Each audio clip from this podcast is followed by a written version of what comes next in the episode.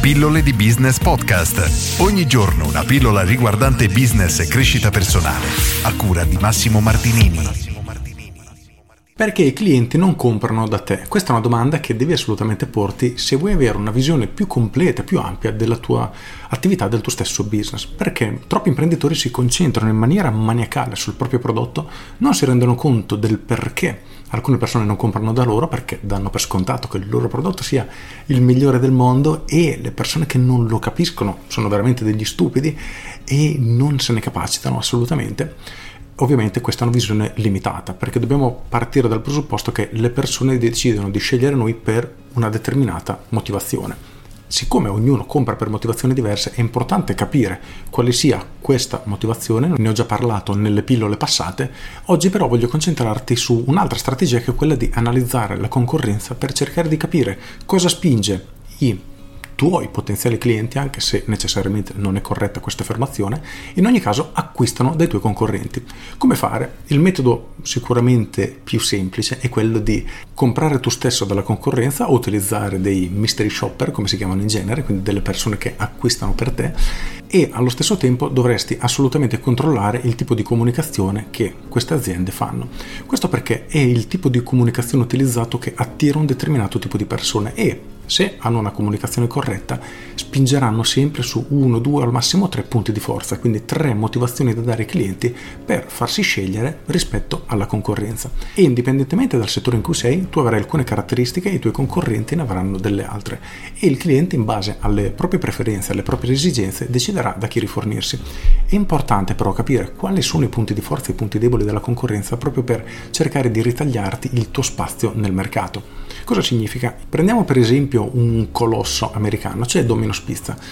Cosa ha fatto quando è entrato nel mercato? Si è reso conto che c'era un problema, ovvero le persone aspettavano troppo per ricevere la propria pizza e ha fatto un'azione di marketing molto aggressiva, ovvero ti garantiva la consegna della pizza entro 30 minuti. Se questi 30 minuti non erano rispettati, la pizza era gratis. E questo è interessante perché ci rendiamo conto come la qualità del prodotto non sia nemmeno stata menzionata o presa in considerazione.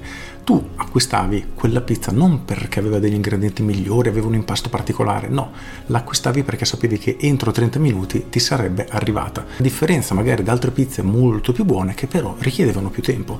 E come facilmente intuibile ci si rende conto che il target, quindi il potenziale cliente, la persona a cui si rivolge questa pubblicità, era una persona che aveva fretta di mangiare una pizza o non aveva voglia di attendere. Punto tu dovresti fare più o meno la stessa cosa analizzando i tuoi competitor per cercare di capire i loro punti di forza, i loro punti deboli e fare poi un'autoanalisi per trovare i tuoi punti di forza e i tuoi punti di debolezza. Incrociando questi dati avrai una visione molto più ampia e puoi trovare, diciamo, l'angolo di attacco come viene definito, cioè il punto di forza da utilizzare nella tua comunicazione. Questo è un argomento oltretutto una lezione intera in cui parlo di questo nel mio corso Business Architect.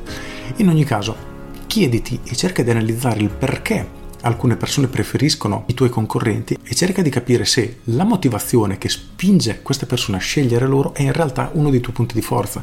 Quindi cosa significa? Che se tu ti vanti di avere un prodotto indistruttibile, me lo invento veramente, e le persone comprano dai tuoi concorrenti perché anche i tuoi concorrenti hanno un prodotto indistruttibile o perlomeno così dichiarano, ecco c'è un problema. Quindi significa che devi assolutamente intervenire come o migliorando la tua comunicazione, rendendola ancora più forte sotto questo aspetto, oppure trovare un altro punto di forza. Ora la soluzione viene in un secondo momento. La prima parte è quella più importante, ovvero quella dell'analisi. Quindi cerca di fare questa analisi perché nel momento che incrocerai questi dati davvero ti si aprirà un mondo e capirai che c'è ancora tanto spazio nel mercato, o perlomeno per la maggior parte dei mercati è così.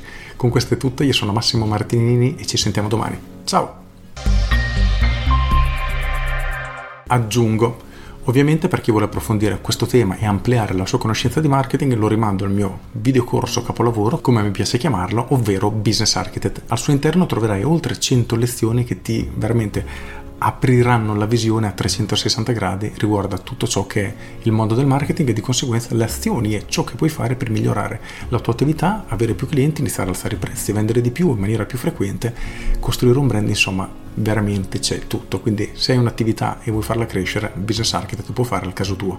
Con questo è tutto davvero e ti saluto. Ciao!